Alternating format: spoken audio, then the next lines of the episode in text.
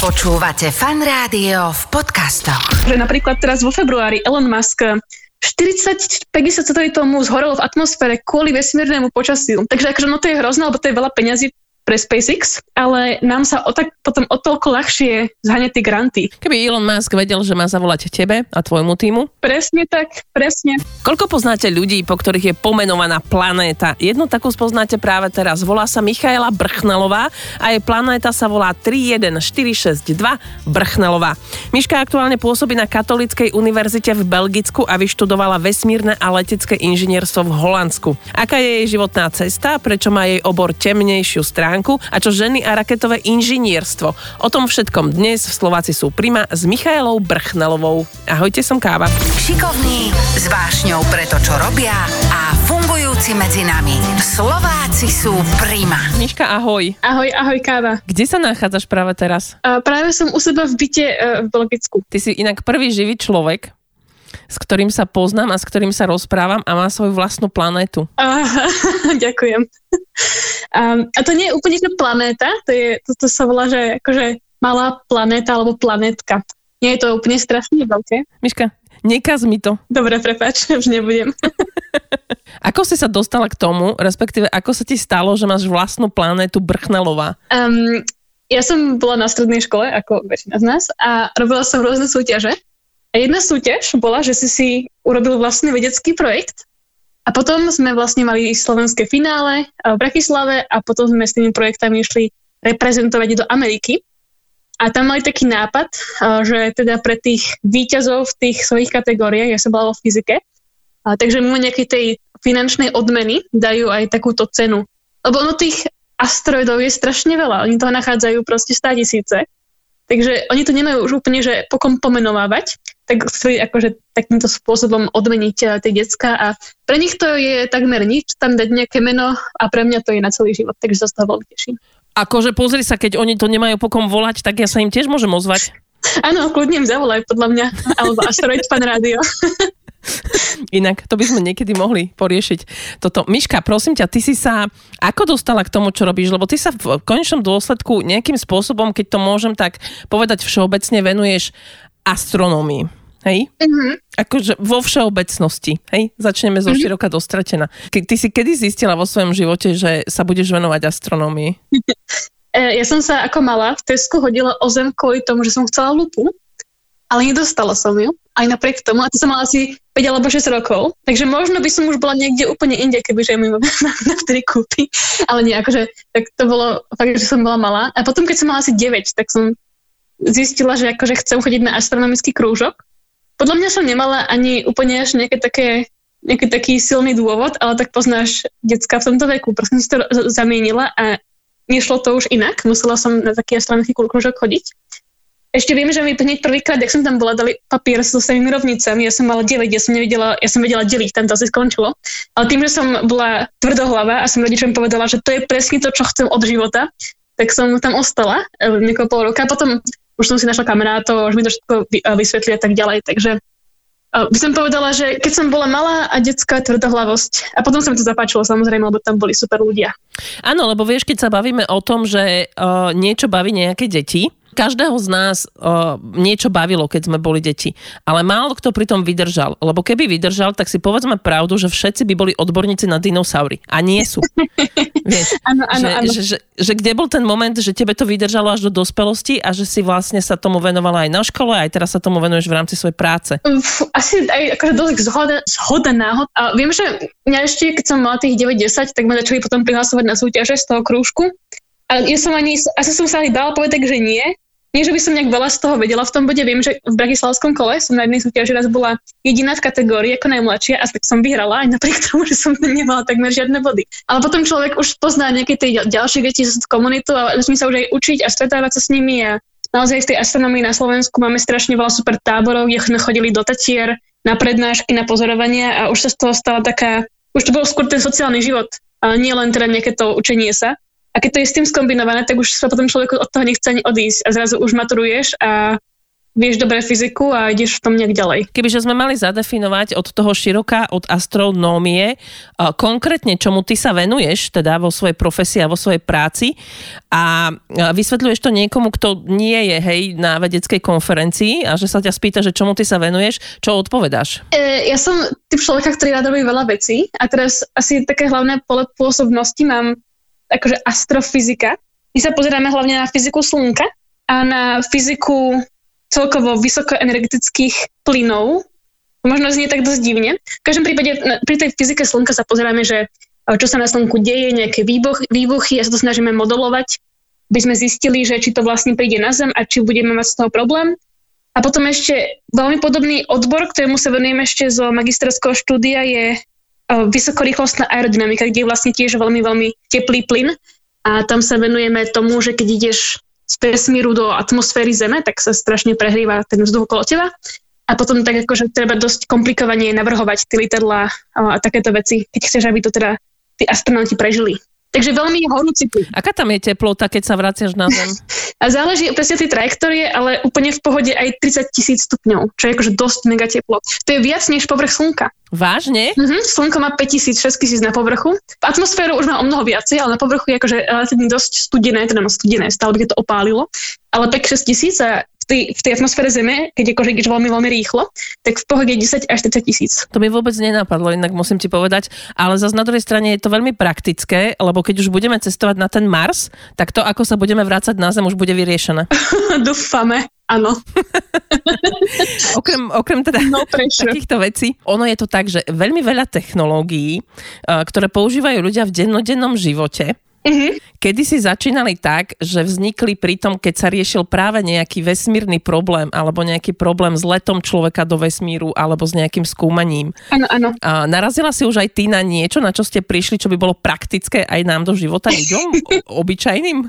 Um, akože také veci, čo sa týka praktického využitia, tak práve tam som našla teraz tú slnečnú fyziku, lebo ja som začala riešiť z toho dôvodu, že sa mi to strašne páčilo ako veda. A teraz reálne robíme predikcie na to, že či máme vyvinúť satelity, alebo že čo sa stane na Zemi. A ono, taká nejaká silnejšia búrka zo slnka by úplne v pohode vyhodiť, nie, vyhodiť do vzduchu, to je veľmi zlá analogia, ale, ale poškodiť satelit. Takže my teraz normálne vydávame náš inštitút aj predpovede vesmírneho počasia, ktoré potom posielame samozrejme leteckým firmám, lebo aj, aj to môže poškodiť e, komunikáciu lietadiel a samozrejme aj operátorom satelitov a GPS a tak ďalej a podľa toho potom vlastne, a to už samozrejme, keď už ten GPS vypadne alebo nejaký telekomunikačný satelit, tak to už má dosť veľké vplyvy aj na to, ako nám je na Zemi. Áno, samozrejme aj na signály, aj na všetky tieto veci. A vydávate aj také, že výstrahy prvého, druhého a tretieho stupňa, ako napríklad meteorológovia? to zatiaľ nemáme takto, lebo väčšinou si ten klient sám povie, že čo presne chcú ja, na to, ja nie som úplne na tom rozhraní s tým človekom, lebo ja moc dobre nie som v práci s ľuďmi. Ale zatiaľ to je skôr také teoretické, akože vydávame predpovede nejakej magnetickej interferencie, to už je asi dosť nezaujímavé. Ale ten princíp, už, to, už začína viac ľudí uvedomovať, že to je dosť dôležité, takže možno o pár rokov budeme mať aj rôzne stupne výstrahy. A stalo sa aj niečo také, že závažné, že napríklad keď ste vydávali to vesmírne počasie, takže ste napríklad nejakému klientovi písali, že pozor, teraz nelietajte, alebo pozor, teraz si odklonte satelit, lebo naozaj bude veľký výboj zo slnka? No my nechceme teda no, aspoň teraz znova, ja nie som na tom rozhodne s tým užívateľom, ale oni nechcú nutne teraz povedať, že čo majú presne robiť, lebo to už tam je nejaká zodpovednosť finančná. Takže oni len povedia, že do takejto miery bude akože uh, nejaký ten prúd navyše v tej, v tej hornej časti zemi a vy si s tou informáciou robte, čo chcete a potom oni väčšinou sa rozhodnú, čo s tým chcú robiť. Ale vyslovene hovoriť, že čo má ten klient s tým robiť, tak to už je trochu nebezpečné z nejakého finančného hľadiska. Rozumiem. Spolupracujete nejakým spôsobom aj s astronomickým ústavom na Lomnickom štíte, ktorý pozoruje Slnko, či to je niečo kompletne iné? Vieš čo, nie je to úplne kompletne iné. Oni, uh, aj Slováci, aj Češi majú dosť dobrú pozorovanú uh, astronómiu, že teda na to slnko sa tiež veľa pozerajú a majú z toho super obrázky a tak ďalej a veľa ľudí si povie, že ah, obrázok, ale pre nás to je strašne dôležité, pretože my keď robíme modely, tak my potrebujeme nejakým spôsobom kontrolovať, že či tie naše modely sa správajú tak alebo vyzerajú tak, ako to slnko reálne vyzerá. Takže my veľakrát používame práve um, dáta z týchto ďalekohľadov, či už pozemných alebo aj vo vesmíre.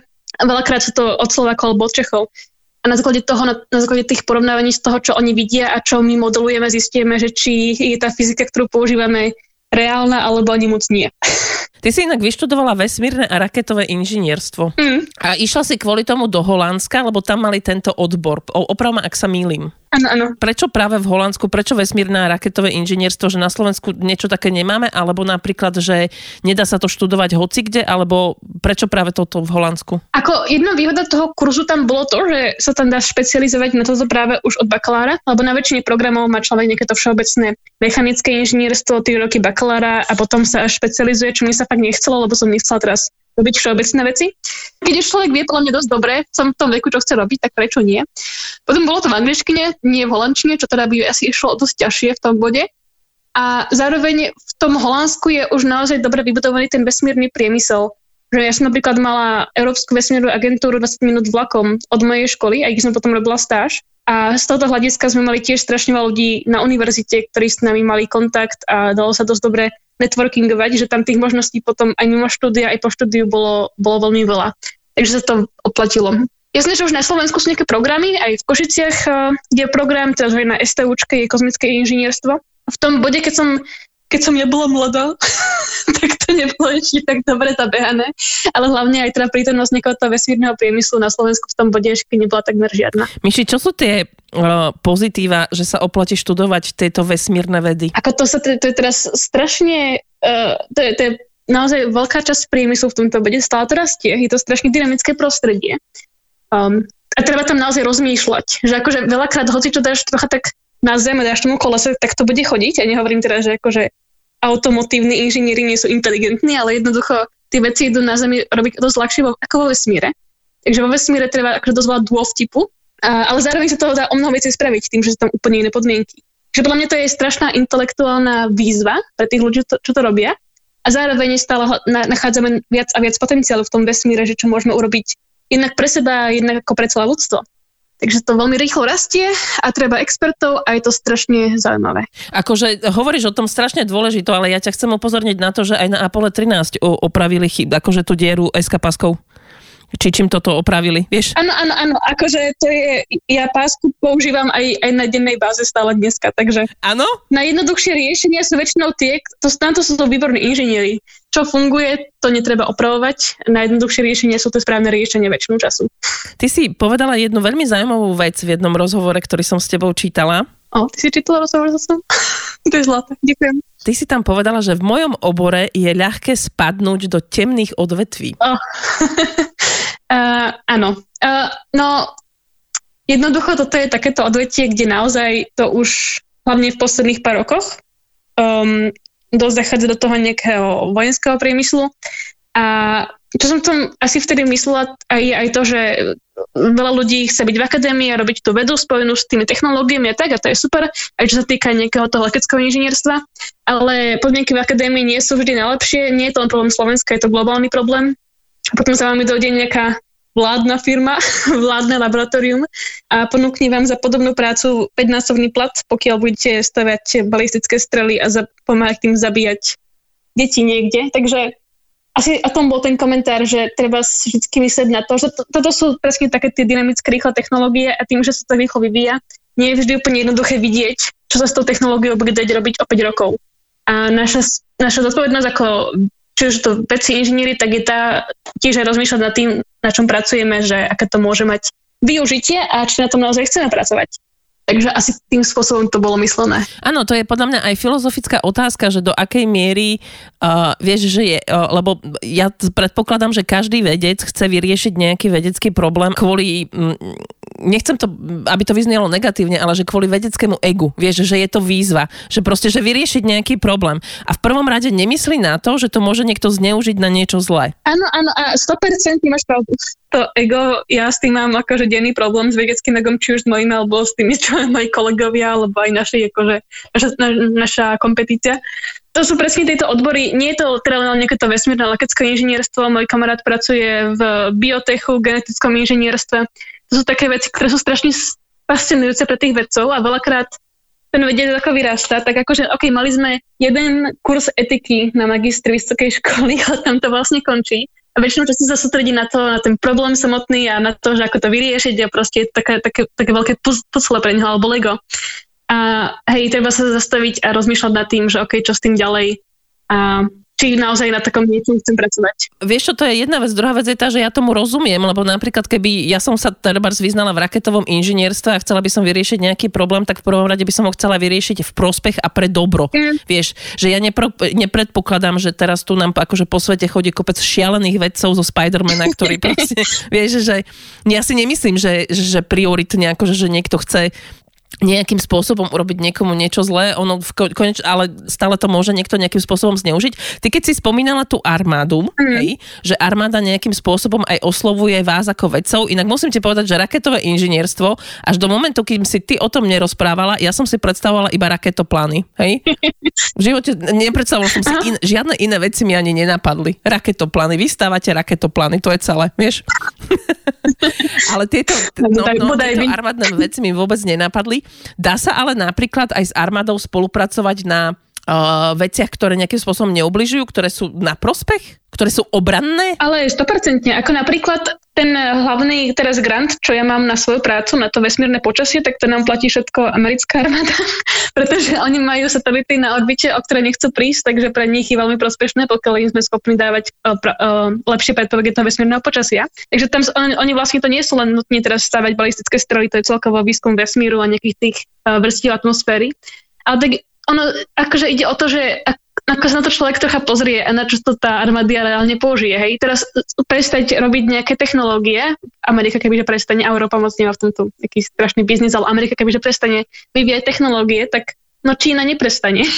Čiže v tom bode by sa nejak, akože trocha si zmenila tých balan- tá balancia tých síl a možno by sme skončili ešte v horšej situácii, než sme teraz. Čiže ono tam vždy treba nejakú tú balanciu tých síl a teda aj nejakú balanciu technológie. Takže do istej miery sa dá argumentovať, že to, že niekto pracuje na vývoji novej technológie, nie je nutne zlé a vlastne to aj treba na to, aby sme udržali nejakú tú harmóniu na svete. A ďalšej strane, hej, potom keď už príde ku konfliktu, tak sa tieto technológie zrejme použijú.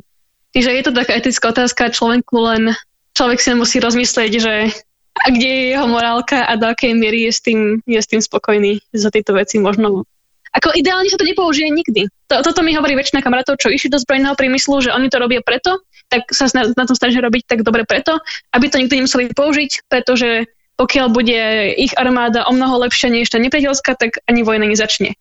A to je trocha tiež mentálna gymnastika, takže nie je tam podľa mňa úplne čierno a bielo a hej, treba človek si to musí rozmyslieť. Hej, že je to odstrašujúce ako keby. Je to možné.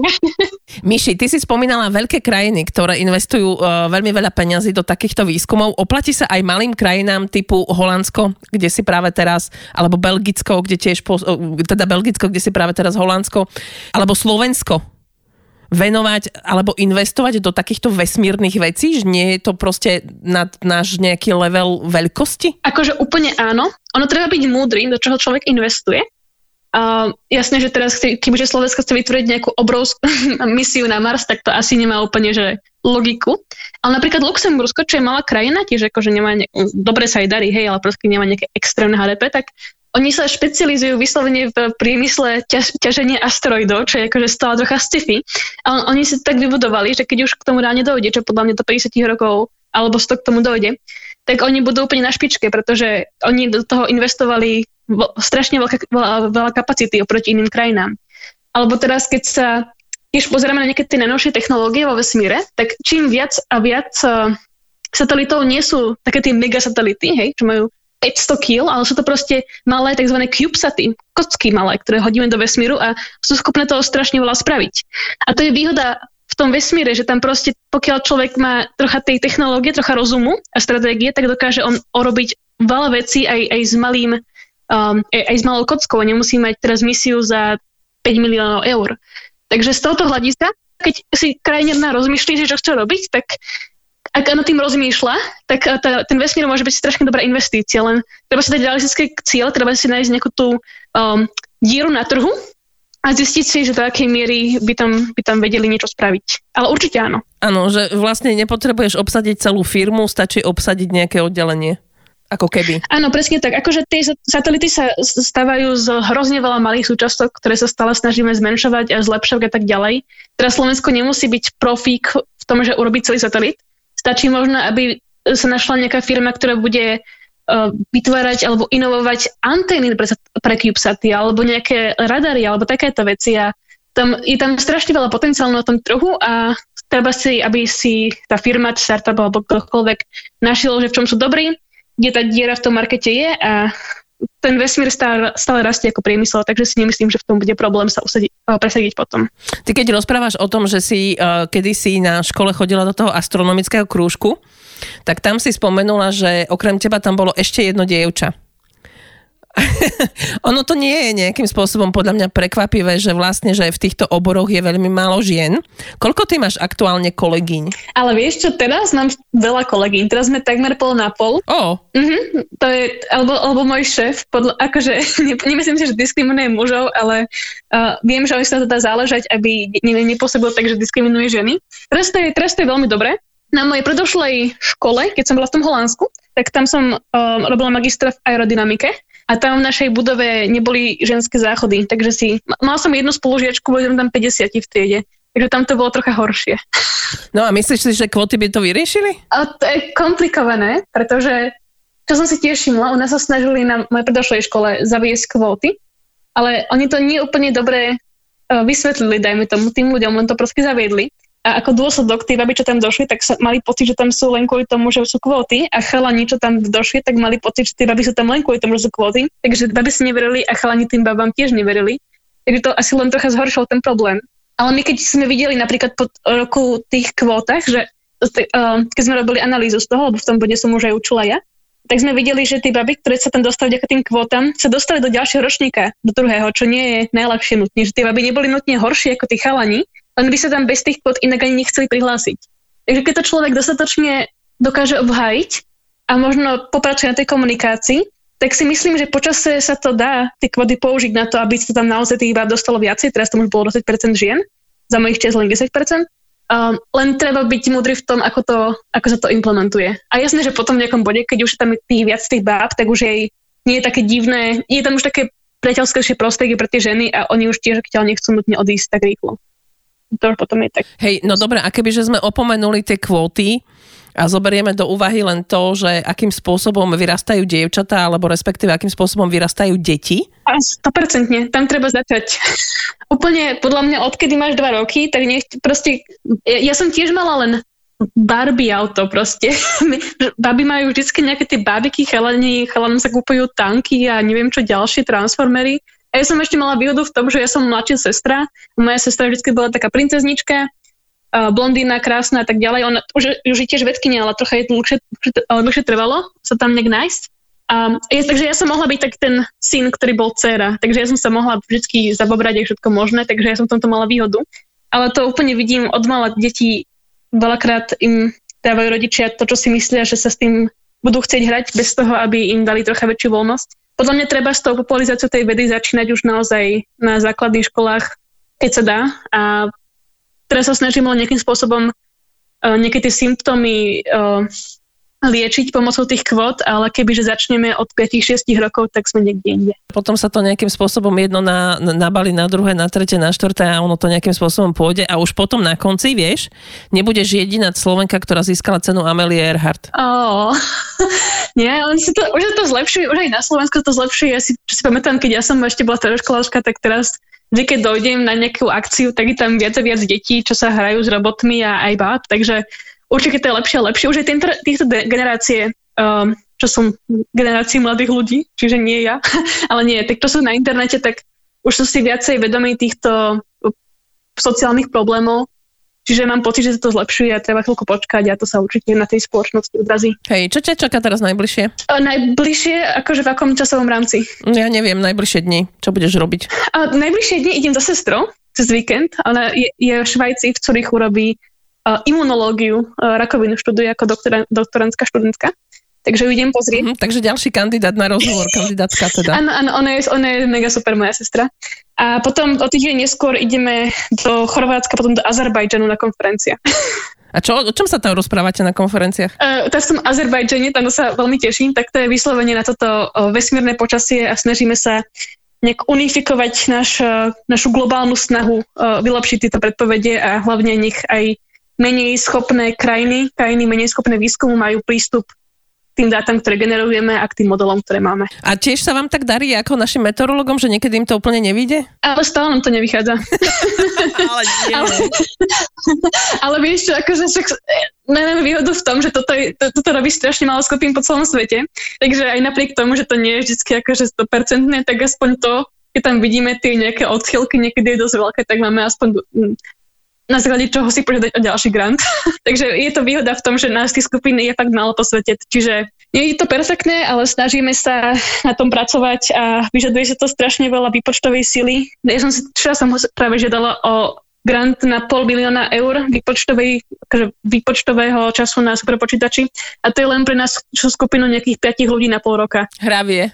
Čiže to sú strašné peniaze, toho idú, hej.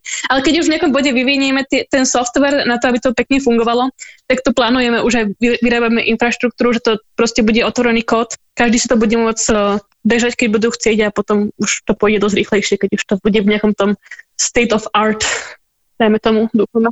Vieš čo, ja si predstavujem, že jedného dňa ten náš Andrej, ako čítateľ počasia v tých správach, a že predpoveď počasia na Slovensku bude tak a tak a tak a tak. No a pozrime sa ešte na vesmírne počasie.